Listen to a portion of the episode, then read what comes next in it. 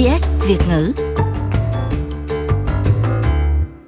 Sonika Guy, một người từng nghiện chơi cờ bạc với máy poker, không biết là mình đã thua hết bao nhiêu tiền.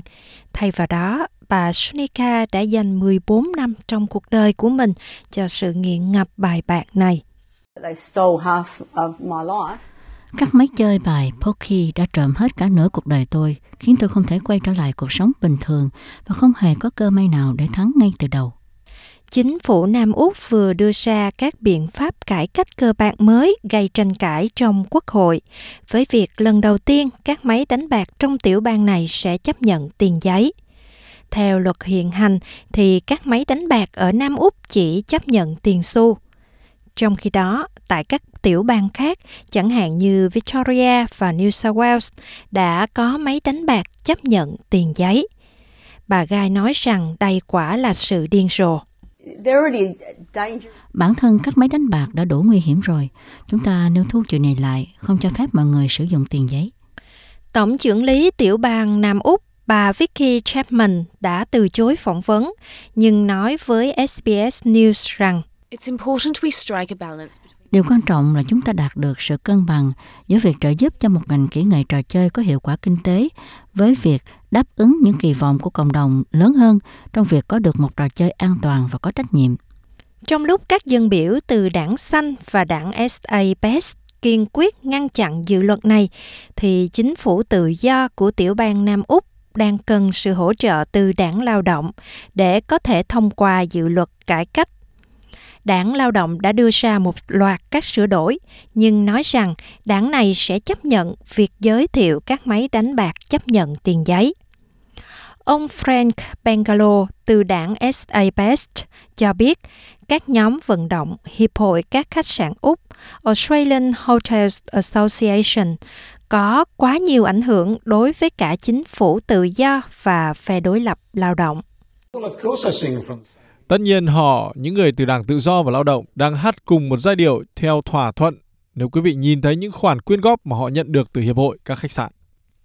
Các nhân viên hỗ trợ về vấn đề đánh bạc như Chandana Rao nói rằng những thay đổi này có thể làm gia tăng tác hại của cờ bạc đối với các cộng đồng di dân dễ bị tổn thương. Đặc biệt là những di dân đến từ các quốc gia như Ấn Độ, nơi cờ bạc không phổ biến, và do đó họ không có nhận thức về các tác hại của cờ bạc. Đánh bạc được xem là trò giải trí và là hoạt động rất bình thường khi mọi người đến Úc. Họ cảm thấy rằng đó là một phần của văn hóa Úc và cố gắng hòa nhập vào nền văn hóa ấy. Người từng nghiện cờ bạc Sonika Guy hiện là tình nguyện viên hỗ trợ giúp đỡ những người nghiện cờ bạc, nói rằng cải cách máy đánh bạc pokies nên được thực hiện bằng cách loại bỏ và hạn chế các máy đánh bạc này. Quý vị có thể thấy là chính phủ không có nói là sử dụng ma túy đá có trách nhiệm hoặc là sử dụng cocaine có trách nhiệm, thế nhưng họ lại nói bài bạc có trách nhiệm. Dự luật dự kiến sẽ được bỏ phiếu vào tuần này kể từ ngày 28 tháng 10. Theo số liệu mới nhất của Cơ quan Thống kê Quốc gia Úc, mỗi năm dân Úc đánh bạc khoảng 24 tỷ đô la với 14 tỷ đô la cho kéo máy. Người đứng đầu tổ chức Liên minh Cải cách Cờ bạc, ông Tim Costello nói rằng Úc là quốc gia tổn thất về cờ bạc tính trên đầu người lớn nhất thế giới, cao hơn 30% so với Singapore. Người đứng đầu đội quyết định xã hội và cờ bạc tại trường đại học Monash, Phó giáo sư Charles Livingstone cho biết những ảnh hưởng của vấn đề đánh bạc đối với sức khỏe tâm thần, đặc biệt là việc sử dụng máy đánh bạc chỉ mới được hiểu đầy đủ gần đây. Ông nói rằng có nhiều yếu tố có thể khiến một người dễ bị nghiện hơn, bao gồm cả sự cô lập xã hội và trong một số trường hợp thì sự căng thẳng bắt đầu từ sự bị chê trách, xa lánh hay cách người quen thay đổi ứng xử với mình. Giáo sư Livingstone cho biết thêm, tỷ lệ nghiện cờ bạc trong các cộng đồng di cư trong báo cáo có thể thấp hơn so với thực tế. Lý do là vì những người này ít có khả năng tìm kiếm sự giúp đỡ và nói về tình trạng của mình để được ghi nhận.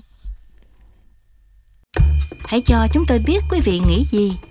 Bấm like cho SBS Vietnamese trên Facebook hoặc follow chúng tôi trên trang Twitter @SBS Vietnamese.